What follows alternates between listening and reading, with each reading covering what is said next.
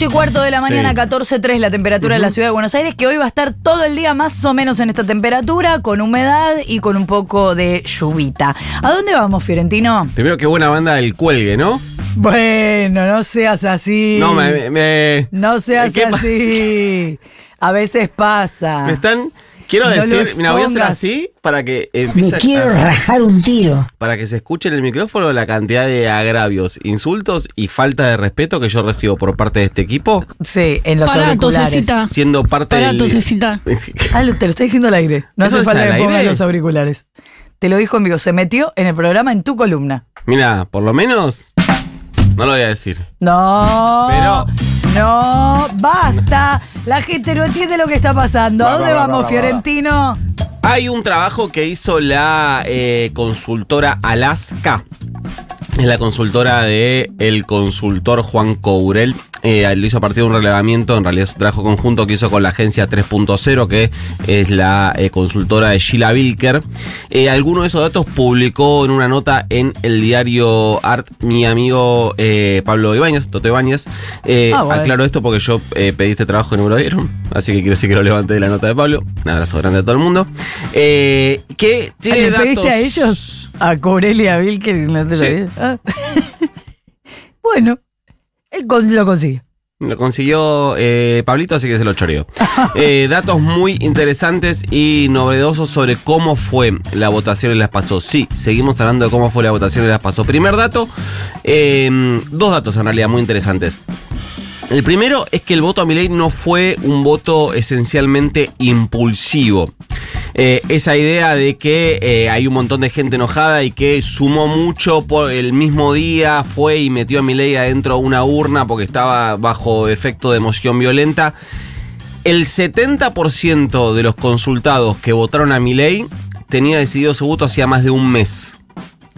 Eh, de hecho, la única de todos los consultados y todos los candidatos y candidatas, eh, la única candidata que tiene un porcentaje más alto de voto decidido por al menos un mes antes es Patricia Bullrich. Es decir, quien tenía eh, un voto más eh, consolidado y más claro es Patricia Bullrich con un 75%. Es decir, 3 de cada 4 personas que votaron a Bullrich, según esta, este relevamiento, Lo saben desde la cuna. lo sabían, claro. Tenían decidido su voto hace un montón y después, eh, en ese orden, viene eh, Javier Milei por encima incluso de Sergio Massa u eh, Horacio Rodríguez Larreta, que tiene, eh, tenían el 64%. A su vez, también, o sea, no solo fue uno de los que tenía el porcentaje más alto de voto decidido hacía más tiempo, sino que además Milei fue uno de los que tiene el menor porcentaje entre los que hicieron, los que decidieron el mismo día. Es decir, de sus votantes, apenas un 6% dijo que decidió el voto ese mismo día. Así que, primero, como para despejar la idea de que eh, el voto a Milei fue un voto impulsivo, que la gente no sabía qué es lo que estaba votando. Bueno, como para eh, eh, relativizarlo. Primer punto. El otro dato que también hace este reglamento, que no tiene que ver con el voto, eh, no- con, el momento en que la gente fue a votar, sino fue con el impacto en la campaña. Les preguntaron a los votantes eh, cuánto los había ayudado a definir su voto la campaña, lo que pasó en la campaña, lo que se dijo en la campaña, los enfoques de la campaña, las propuestas de la campaña. El 60% de los votantes de Milei dijeron que mucho o bastante. Es decir, eh, había como dos categorías, mucho o bastante o poco muy poco.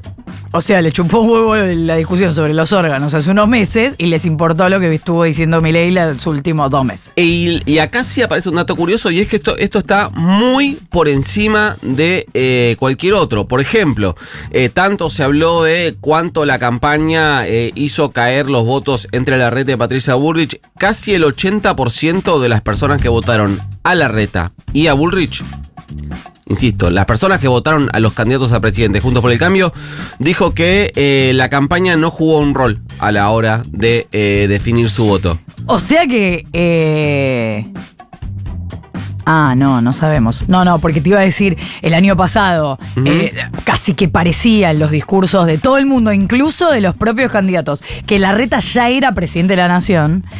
Y te iba a decir, bueno, eh, entonces no es que la gente en el medio se arrepintió, pero sí puede ser que en el medio haya algunos que se hayan arrepentido. Ahí lo que ocurre, lo que en general lo que pasa con eso es que eh, lo que se traduce en las urnas, que es el sentir popular, no es lo que se traduce, lo, lo, que se presiente antes, que es el sistema.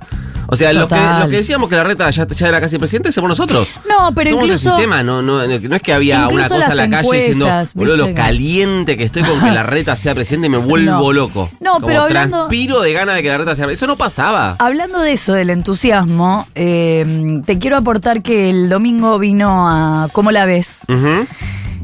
Eh, digo vino porque vino esta radio, no porque yo eh, sea parte. Que vino Nico Gutman, que además esta semana empezó en Gelatina. Un crack Nico, le mandamos un beso. Un abrazo gigante, Nico. Y mm, Nico decía que había estado, por supuesto que es su focus group, ¿no? Pero que había estado en contacto con eh, votantes de Milei, no necesariamente con militantes.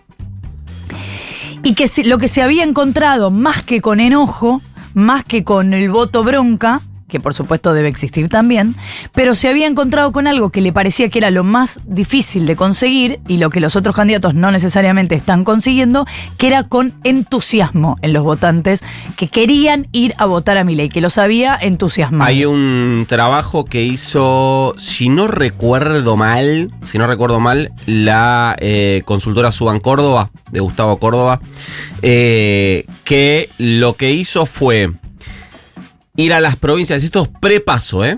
Prepaso, y lo estoy diciendo, eh, si memoria. pifio con algo, lo estoy diciendo de memoria porque estoy tratando de recordarlo, pero lo que hicieron fue ir a las provincias, ¿se acuerdan que en las elecciones provinciales hablábamos del bajo nivel de participación?